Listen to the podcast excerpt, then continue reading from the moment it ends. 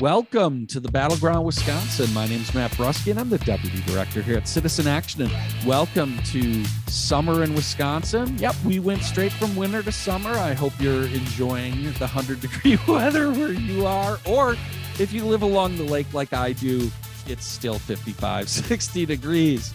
But, uh, folks, welcome to uh, the Battleground, Wisconsin. Uh, Robert Craig is with us. He is the Executive Director here at Citizen Action. Robert, welcome. Happy spring. It's Spring. finally warm here. It was not warm in the southeast of Wisconsin Wednesday, but Thursday is a very nice late, almost late, late springish day. Oh, it is just this week's been great to actually uh, just feel like we're coming out of winter. And it, folks, it was a long winter. Metaphorically, it's been a long winter uh, politically. Uh, and in particular, it's been a long winter of COVID for quite frankly a couple of years now. Um, and I'll just say to start the show, you know, we record Thursday mornings, and last night uh, we had a really excellent event in Milwaukee. Uh, I want to thank our organizer, Barbara Surter, for pulling it together. But just it was so great to be out and see people again uh, because because Robert, COVID's been it's been such a defining thing, and it's this pandemic. We've talked we've talked about it almost every week uh, for two years, and um, it's in the news again uh, because we're about to hit surpass a million deaths here in America, and that's um, it's a staggering number. It's staggering, uh, no matter how you look at it, but even a staggering, uh, given early on in the pandemic, what we thought would have been a number uh, like this would have pretty much blown our minds, but yet here we are. Um, and it's also, Robert, before I send it to you to sort of take stock and get your reflections you know it, it's it's worth noting that america is eh, we remain one of the top countries in terms of the amount of deaths you know and I, at some point we have to take stock in the reality that in spite of being one of the quote most wealthy powerful we'll put this in parentheses now democratic places in the world we handled covid in some ways and you know with the most most amount of deaths of just about any place. Robert, uh, this is a huge, huge number, and it is worth taking stock. And and and it's also worth noting the president is is is um, not dodging this, and and certainly um, talking about this as it should be. It's a lot of it's a lot of loss of life, Robert. To the president's credit, though the president has been, I would have to assess mixed on COVID, which is better than the previous president, who has been embarrassingly god awful and uh, criminally so on COVID. But, you know, it was famously said the death of one man is a tragedy, the death of millions is a statistic. And that's the problem. We're not reacting like it to million. And that was not Thomas Jefferson or Benjamin Franklin that said that. That was Joseph Stalin, who knew something about killing millions. Okay. So it does challenge my optimistic view of human nature that there are so many people that are willing to heedlessly ignore this and continue continuous life as usual and not do what's necessary. Unfortunately, my reading is, is that we are very much social animals who came up in small clans, and that when the advice is divided, people will tend to splinter off or figure out a way to, to, to engage what they think is their self-interest or their desires. And we're seeing that, like the overwhelming desire to be in vacation spots, to be in planes and not to have even a cloth mask on you, right? I mean, the reaction against basic safety measures. Fundamentally, the Republicans and the whole right have been criminal on this because they've exploited this division Fox News, for profit, continues to raise questions about the vaccine, push every crank theory on prime time for millions of people. Okay. That's awful. Democrats are more problematic in that they know, they understand uh, much better how bad it is and what needs to get done, and then they'll lack the courage to do it and uh, and kowtow to the politics of it, which of course have become a straight out public backlash from large segments of the society, which is really scary. So we've got to reassess what happened. This polarization, this division, having a whole side of the political spectrum that's trying to take power, that's willing to say anything, cause any damage to have power, that is the that is who modern conservatives are. Okay. And this demonstrates that again. And they're doing the same thing on a bigger scale with climate because but democrats aren't doing enough on climate given the emergency which is a it to be a lot more than a million people will kill we don't know it may not stop at a million because to his credit biden and the white house are warning of another large surge because we haven't done everything we need to do. We have not vaccinated the world. We are privileging uh, pharmaceutical uh, patents and their profits over vaccinating the world which is not only unethical and criminal. You know, we talk about racial structural racism, given it's the Southern hemisphere that is predominantly black and brown, that is predominantly unvaccinated, relatively speaking. Uh, but it's not in our interest because there will be another surge in more deaths. And I, I just close on this, Matt. Fundamentally, Democrats have given in to some degree to the Republican claim this is all an individual choice. And we have rampant toxic individual in this country. Let me name it. And it's not when you're infecting other people just the basic thing that your rights end when they interfere with other people's rights, like infecting them with a deadly disease, that concept needs to be reestablished. We did not challenge vaccine mandates from the early 1800s, the Supreme Court decision upholding it for smallpox, all the way to right now. That's how bad it is. But now we're saying, well, whatever you feel safe doing, I'm sorry, people who are older, immune deficient, or people we just don't know, right? That they're that they're more vulnerable. You're causing death by being by being irresponsible. And we're saying, well, if I feel safe, it's my right to go. You'll fill in the blank, Matt. So it, we got, got to keep calling out the morality, but we got to get down to also the basic public health thing that we have. A, we have not invested in public health for decades and decades, and we're still not. That that would have learned this in the pandemic because there are going to be more pandemics. The global warming, there's scary articles out there mm-hmm. from scientists saying that global warming is producing already uh, a series of new pandemics. Yeah, I, look, I, I think that the two big things that we have to, and we're going to continue to stay focused on, and we'll probably have to be the chow on again uh, from Justice Is Global. We've had on a number of times to talk about what you raised, Robert. Is we still have this issue about the global vaccination uh, vaccine uh, waiver uh, not not occurring and and basically having still large segments of the globe that don't really have access to this, uh, and.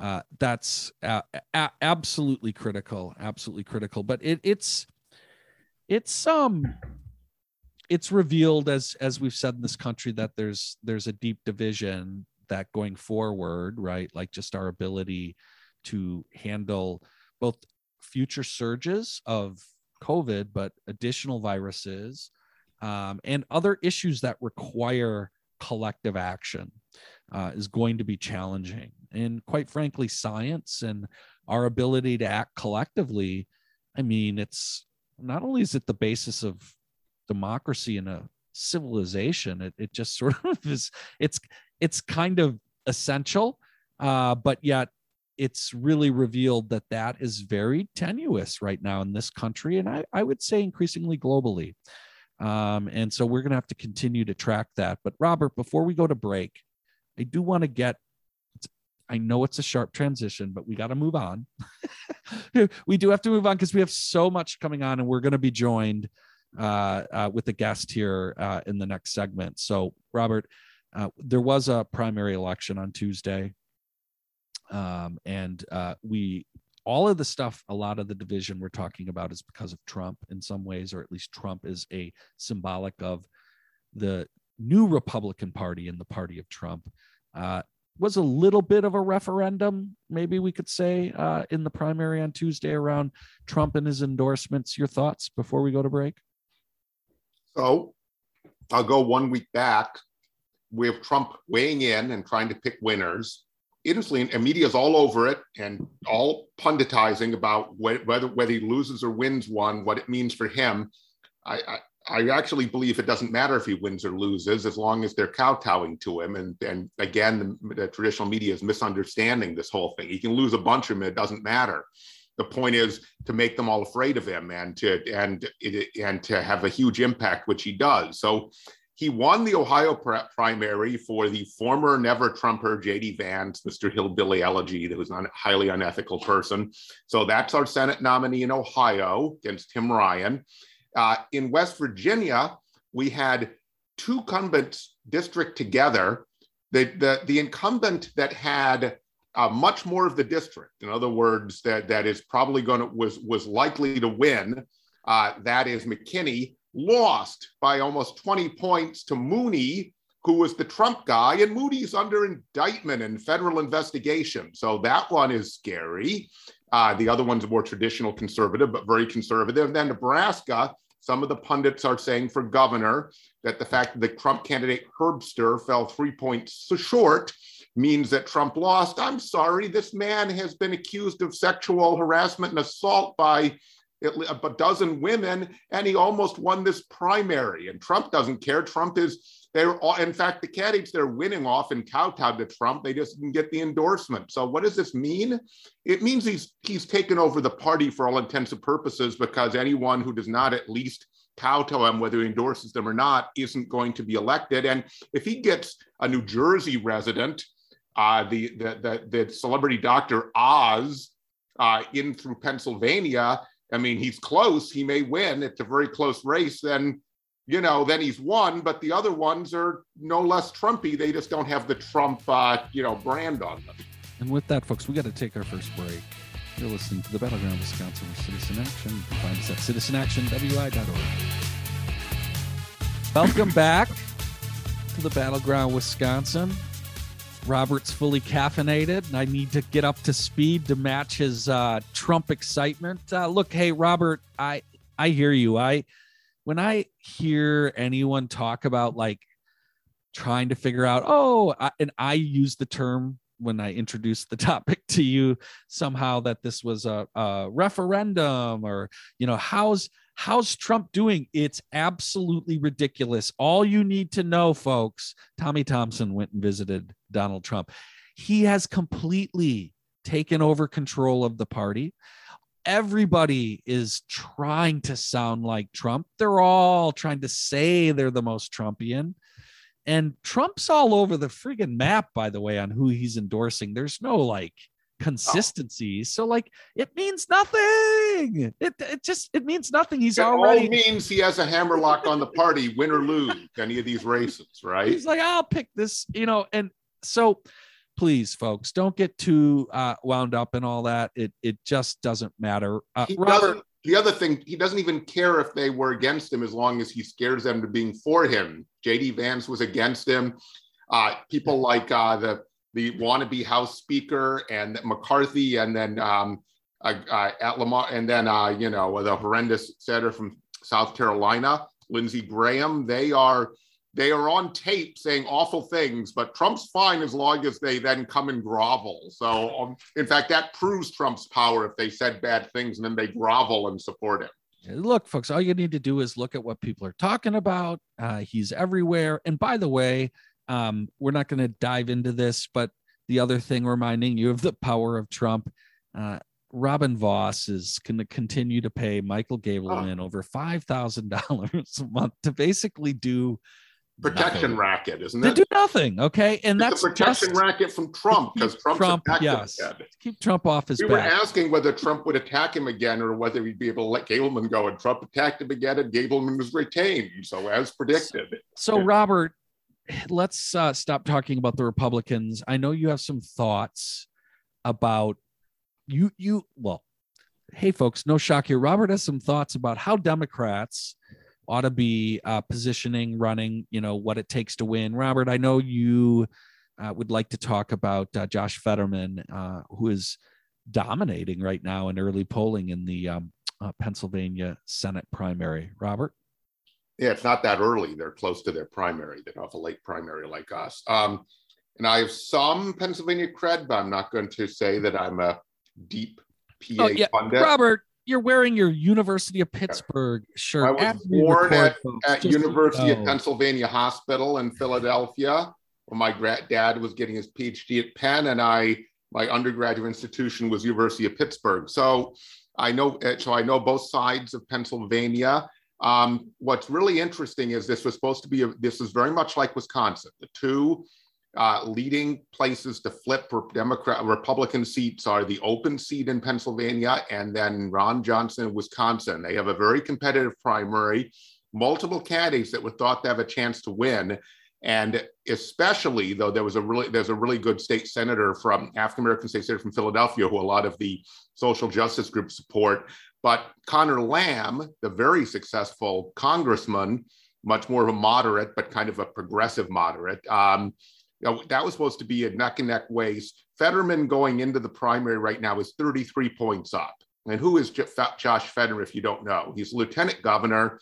He's a former mayor of Braddock, Pennsylvania, a deindustrialized town outside of Pittsburgh, uh, very diverse. I mean, in, in, in the Pittsburgh area, it's not like other major cities where the, the deindustrialization devastation is in the city. All the industry had already moved out to the collar areas. So that's where the devastation is. Pittsburgh itself is gleaming because it wasn't really that industrial when deindustrialization and the global, uh, you know, anti-worker conspiracy hit in the late 70s and through Reagan and Clinton.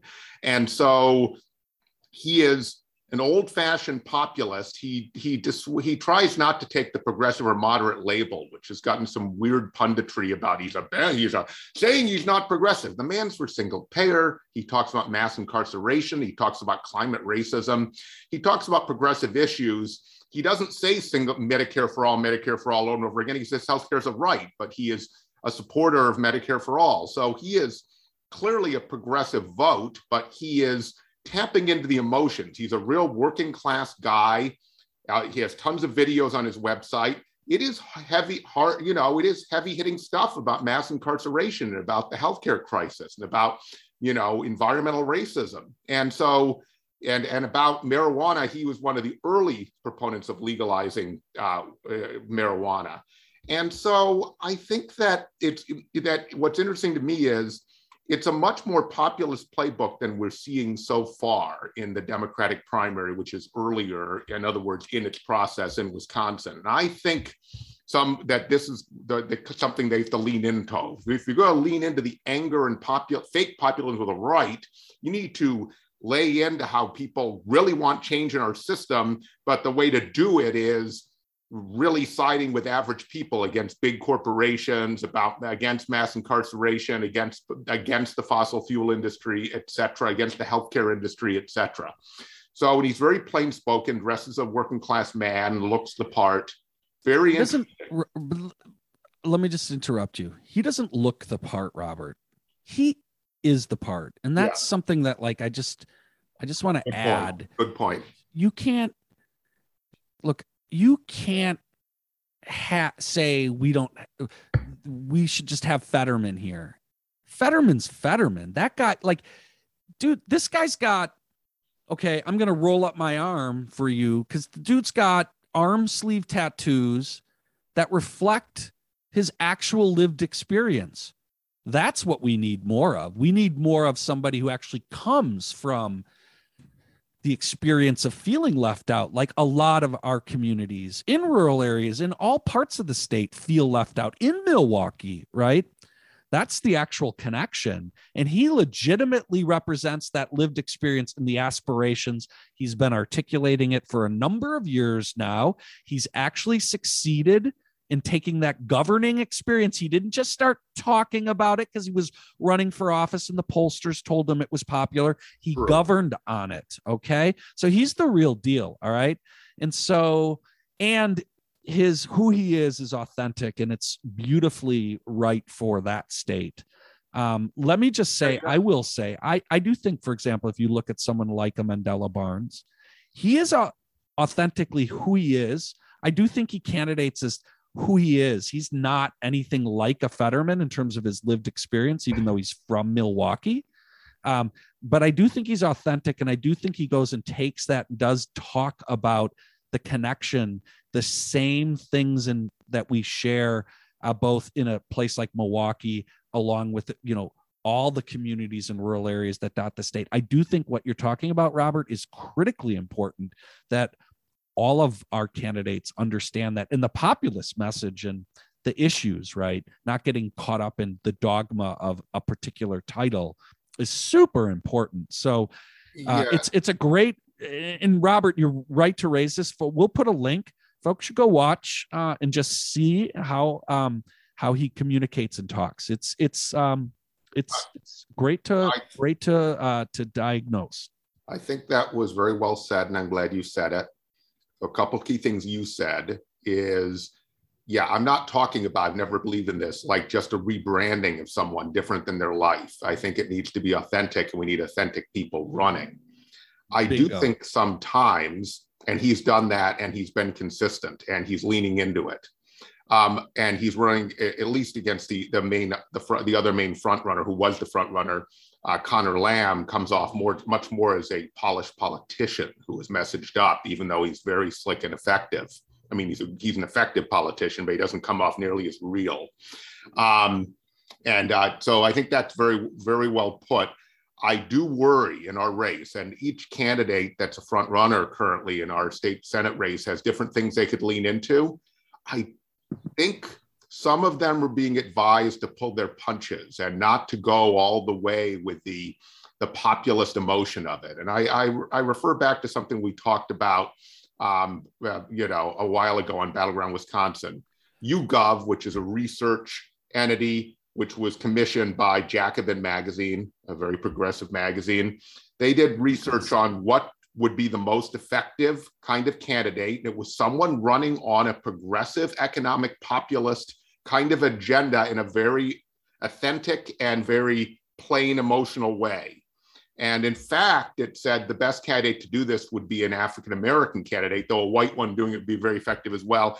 I just worry that the political consultants that people hire, because they hire the ones with the credentials, are steering them the wrong way. And they need to, the right doesn't avoid emotion. We need to lean into authentic progressive populist emotion for what's being done to people, who are the real culprits and people not having a fair chance in our country.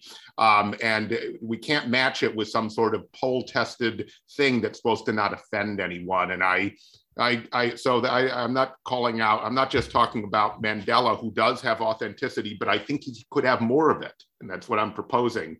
And the others could have more, uh, more, more of it differently. I think Tom Nelson is trying, but he does tend to be get a little wonky sometimes. What? He needs to lean in even more to his own personal narrative, such as in his book, in terms of his presentation. And with that, folks, we're going to take a break. You're listening to the Battleground Wisconsin. We're Citizen Action. You can find us at citizenactionwi.org. We're, of course, all over social media, um, Facebook in particular, but also Twitter, Instagram.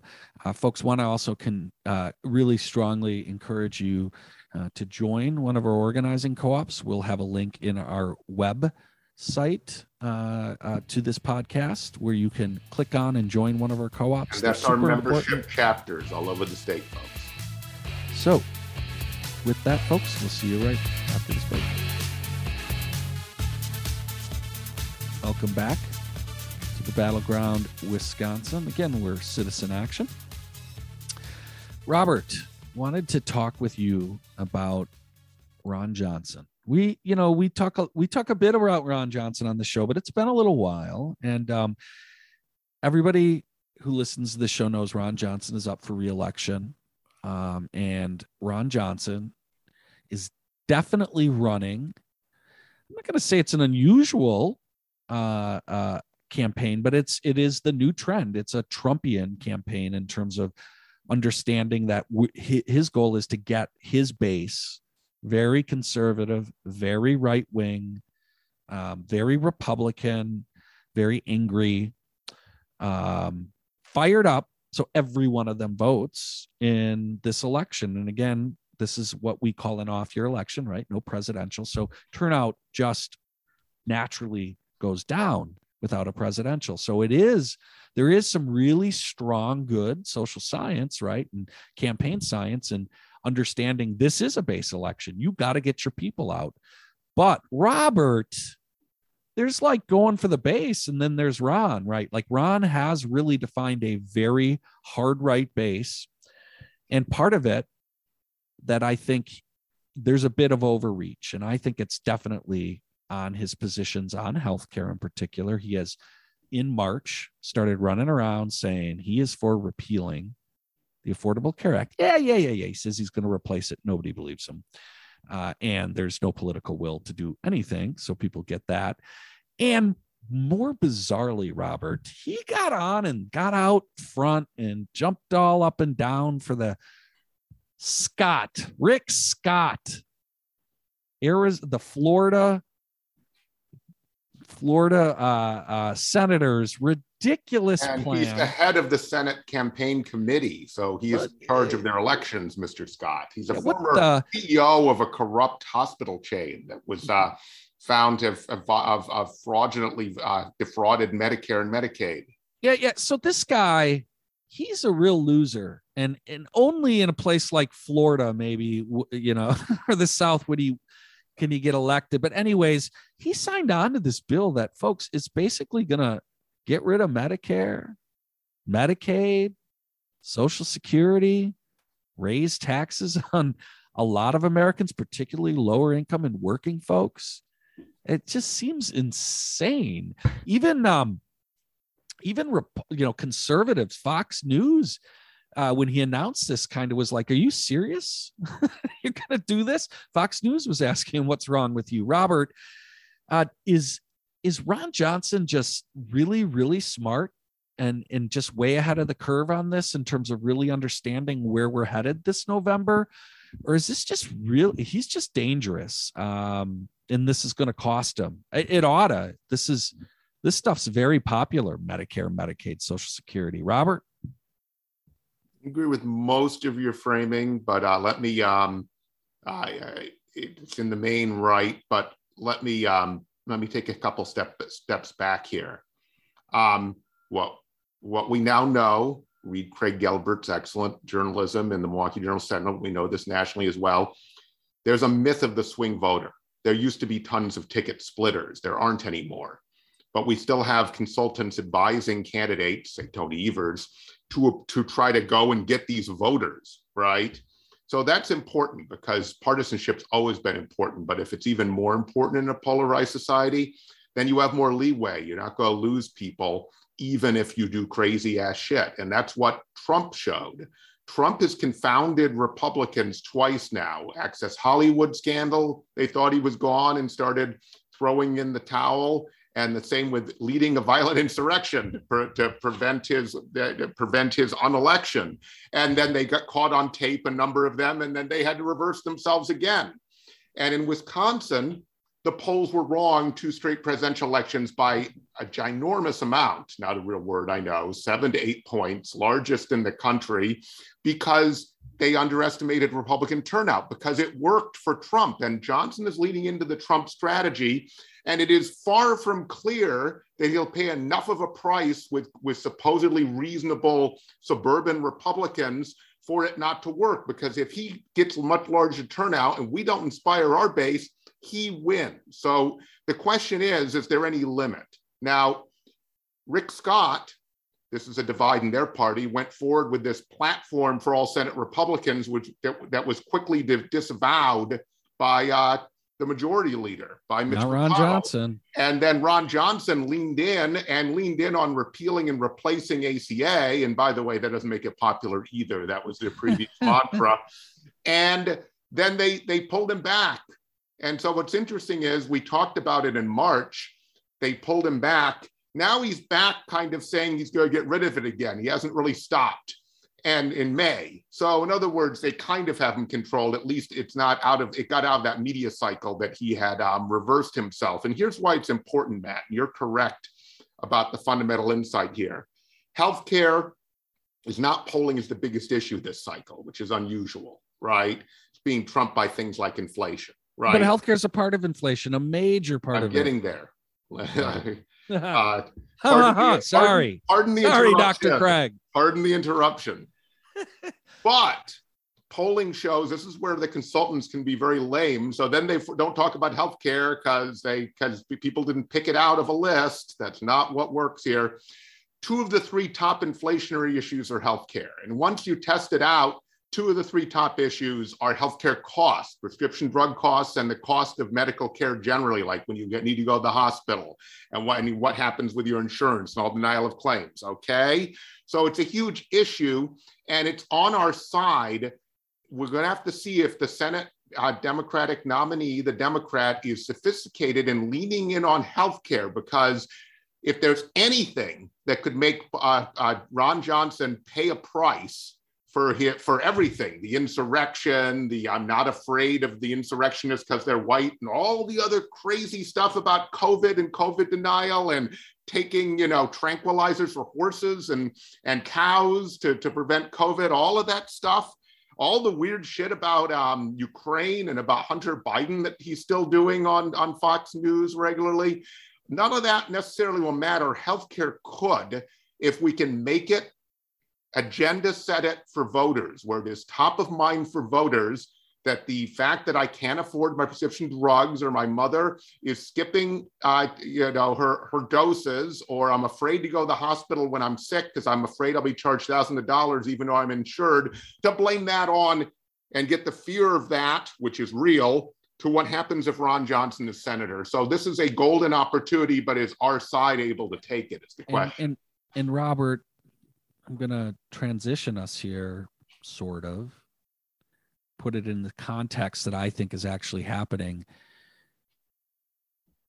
Healthcare, healthcare is going to is is is increasingly a huge issue because of abortion. It is the most one of the most important healthcare issues is abortion in the right right. So if we want to talk about we're headed into a quote base election, uh, and I want to get your thoughts on this. I know you uh, put this in a list that we keep listeners we little inside secret. We keep a list of things we'd like to talk about. And robert told me he's very interested in talking about he's been thinking i'm guessing as i walk, walk watch him pace right now in his condo uh, he's been thinking a lot about abortion in the midterms and and and sort of um, what its role is. So robert since we're having this conversation about healthcare its role with the quote issue of inflation and just healthcare as a permanent standing issue. Abortion now is front and center. It is a going to be a dominant issue. It is. It's in the it welcome. It's in the race. It's definitely in the senate race but it's in all these races. Your thoughts now uh, a week later uh, on just how will it play? Will it turn the midterms? Will it change this overall dynamic that uh, everyone says is so challenging for democrats you know, there was a lot of brave talk that if this happened, when it looked like when the Supreme Court went and didn't strike down the outrageous Texas bounty law, um, and it looked like the oral arguments bad on the Mississippi law, um, but before the leak, that it would change the whole 2022 election. Okay, because polling is 60% uh, for, for, for abortion rights. Look, polling Wisconsin 75% for BadgerCare expansion. The Republicans get away budget after budget. So we got to get over this idea that something is popular, marijuana, 60 election. plus. Yeah. So it's like more pundit sick leave. Okay. Um, in fact, it's about motivation and it's about whether you will turn out because of it if you weren't going to otherwise, or whether you would switch your preference for candidate or party based on it. And you know what? It's unclear in the early returns in places like Texas. It is unclear in other words, it may well be that everyone is likely to vote and who is already uh, or is likely to, to, to, to, to make this an important issue is already voting for the Democrat. And so we're going to have to figure out how to make it an issue that, in, that drives more turnout or causes more ticket splitting. And we don't know if that's going to be possible or not. I know I have some confidence. I, I, I folks don't all know this. Planned Parenthood does excellent opinion research. I mean the sophisticated stuff with real psychologists and sociologists, not the not the idiot polling. And I'm hoping that they they have a pathway here but this could swing the 2022 election. It's necessary to defend this constitutional right. It's necessary to defend other ones like gay marriage on the chopping block. You know, the governor of Mississippi refused to rule out uh, signing a bill that would ban contraception. I mean, really? In 2022? Yeah, that's right, on the Sunday morning shows. And so, but we don't know. We can't just assume it. And we need to figure it out. And we need to figure out how to actually reach the voters who weren't going to vote otherwise. And here's my little concern you don't really worry that much about it until you need it. And I just wonder if it's going to be top of mind for people who are not in the situation of potentially, you know, having an unplanned pregnancy. Right. With that, folks, we got to take our final break. You're listening to the Battleground Wisconsin. Welcome back to the Battleground Wisconsin. Again, we're Citizen Action. We really want to encourage you all our listeners. You listen regularly. We know, we see the numbers. We know you're listening. Folks, we, we, we really want you to come to our Brewfest. It's going to be Wednesday, June 22nd in Milwaukee at our office in the evening. Come on by. Again, we'll have more details. We'll have a link on uh, this podcast's uh, webpage uh, where you can um, make a commitment, sign up, it's very important. Uh, we really want to encourage you to get involved. And again, come, come, uh, uh, hang out with us, right? And it's we're, we're we're just it's just very exciting to be able to get back in space with each other, and so we hope you uh, can take the time, join us for the Brewfest. I know we've got Robert, we got a lot of beer that's already uh, uh, committed and coming in. I assume we're going to have some Minocqua brewing. I, I. I believe a number of cases have been uh, donated already or pledged by our good friend Kirk Bangstad, who many thank you, know. Kirk. Thank yes, you, the owner really... of Minocqua Brewing Company. And for those of you up, up north this year, indulge and bring yeah. some back. That's the most progressive beer in the country, in the state yeah, yeah. If you could, if you're in Chicago, it. Revolution Brewing, and I specifically recommend Eugene Debs Porter, the great socialist leader. yeah, folks, and look, if you don't drink, don't worry about it. We're gonna have plenty of non-alcoholic ah, and food will be provided food. by Bounce. Oh, there you go. Owner Ryan Clancy, Ryan Clancy. I understand, is running for state assembly. It was good to see Ryan Clancy last night. Came out to our Milwaukee event. Uh, uh, uh, honoring and thanking all the folks who got involved in spring elections and uh, our endorsed candidates who won, which included Ryan, who's uh, back on the Milwaukee County County Board. So, Robert, before we end the show, I I think one of the really, really important um, things that we were talking about when we were talking about healthcare, we're talking about sort of what are the issues that are going to dominate uh, this election cycle. And um, one of the things that we talk about a lot and we know is super important, and there's been a, you know, I'll just say a little bit of frustration at the state level in terms of um, having something that around climate inequity and tr- trying to deal with you know these critical pressing issues of the climate genocide that we speak about and just horrendous uh, economic inequality racial segregation and how that leads to economic uh, uh, uh, inequality. And so, a huge opportunity to try and meld these two. And, and certainly uh, at the national level, the Green New Deal and some of the things that we were supporting in uh, Build Back Better try to address. Um, we talked in a, our last show, I believe, or it was two weeks ago, about Governor Evers uh, has certainly gotten out there and has the first climate plan for the state. But still, we're a bit behind on any real serious legislation. And I, I, I know you've been involved. We've been involved here at Citizen Action, working to try to address that with some of the, you know, people who are really leading in uh, the state legislature. And I wanted to give you an opportunity just to sort of preview and talk about uh, that possibility to have something that could, you know, uh, be legislation that reflects our vision that uh, we can inject into this election? Well, I am prepared on May 12th to hereby predict that we'll have an exciting climate and jobs bill to talk about in early June. Uh, so, but let me talk about the overall situation. Uh, taking a half step back, I think you all, let me repeat my general theme I agree with the great women's rights activist in the 20s who said she learned after hard experience. So if you get ever, any anything done in America is through is through one of the two major political parties.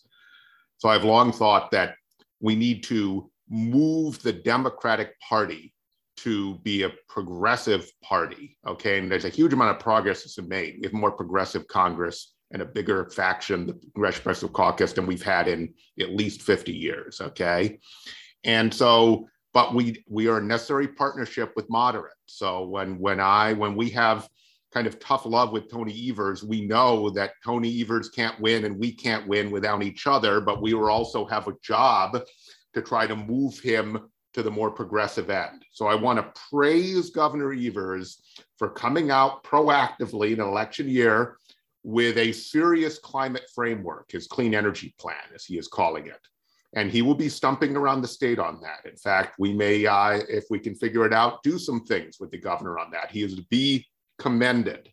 Now, he's also a careful politician who's listening to some of the standard Democratic consultants, the ones that were grew up in the 19, cut their teeth in the 1990s and the early aughts. And so he's not really fleshed out the hard things that you'd have to do legislatively to actually cut greenhouse emissions in half by 2030, which is our only chance of not having runaway climate change and genocidal consequences. Um, he is, to his credit, leaning in on equity. It's about a 200 page plan. Uh, but it's a framework and it's a process. Um, and it, it, it's at least a commitment of the state, which is the first thing we've ever had of that kind. We are way behind. We have less fossil fuel percentage wise than any other upper Midwestern state uh, substantial less than Iowa. Okay, and our biggest utility, We Energy, is in in uh, in the eastern part of the state. We Energies is one of the worst, according to the ratings, for-profit utilities in the country as far as what they've done on climate. Yet they are proposing a large rate increase because of their climate investments, which is a lie because renewable energy is cheaper. So within that framework, and I'm talking about Governor Evers' framework and the important progress and using his bully pulpit, and he's got a key to do it to advance the climate and equity issue. And why climate and equity together, as you said, Matt?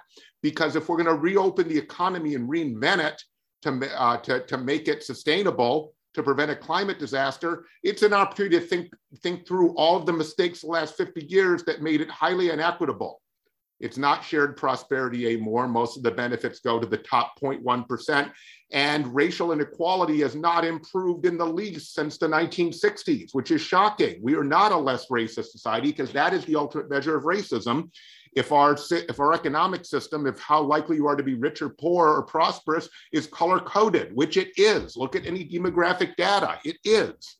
And so this is a huge opportunity. Governor Evers be commended for leaning into it. But what needs to also happen is legislators need to start introducing versions of bills. And so this climate and jobs bill that I cannot fully talk about yet will be kind of the progressive answer to how we'd actually do this and actually meet the climate target and actually create to scale a massive number of good union jobs that are that are available for all the folks who don't have access to good jobs now, which is everyone every person mostly in our society benefits except the top 1% maybe of shareholders at we energies right? Um, and but disproportionately black and brown people. We also need to understand this point there are more poor white people than poor black and brown people. And we need to understand that this is something that benefits everyone that racism hurts everyone except the most rich the richest people in our country. We all would benefit.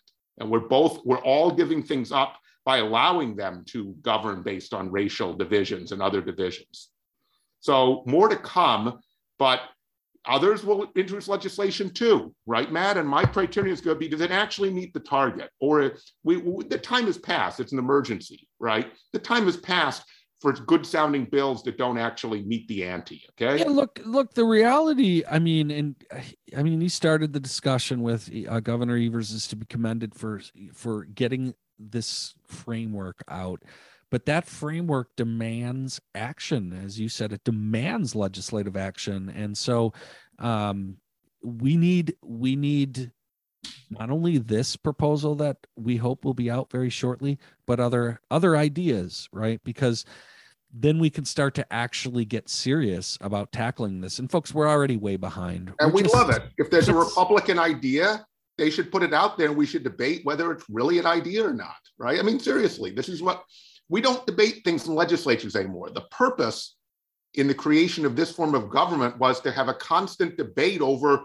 options and solutions to our biggest problems. And that's been shut down by gerrymandering and by ma- the making of, of debate in legislatures irrelevant. It doesn't matter. This is why debating well in the legislature matters little because it's already decided, right? Mm-hmm. So really, and then the public is cheated because it doesn't, it's not treated in elections and during legislative session to a real debate on the issues and an ability to choose what is best. Yeah, and uh, you know, when we're having these discussions, substantive discussions, um, it also helps us expose, quite frankly, the real culprits behind all this, and it's the folks who've taken over our government and our political process since the 1970s, corporate America and the powerful elites. Folks, fuel industry, we- for-profit utilities. You're taken over the regulatory structure, so it's going to approve their rate increases when they're completely unjustified and they're for profit reasons. so folks keep listening to the battleground wisconsin. We're going to continue to keep an eye on uh on, on all of these issues as we head into this really really critical election year. Again uh, want to remind y'all please um, get get save the date. Wednesday june 22nd brewfest really want to see you there i want to thank our producer brian woldridge who uh, makes the podcast happen every week. Thank you, Brian Wildridge. Folks, we'll see you all next week here at the Battleground, Wisconsin.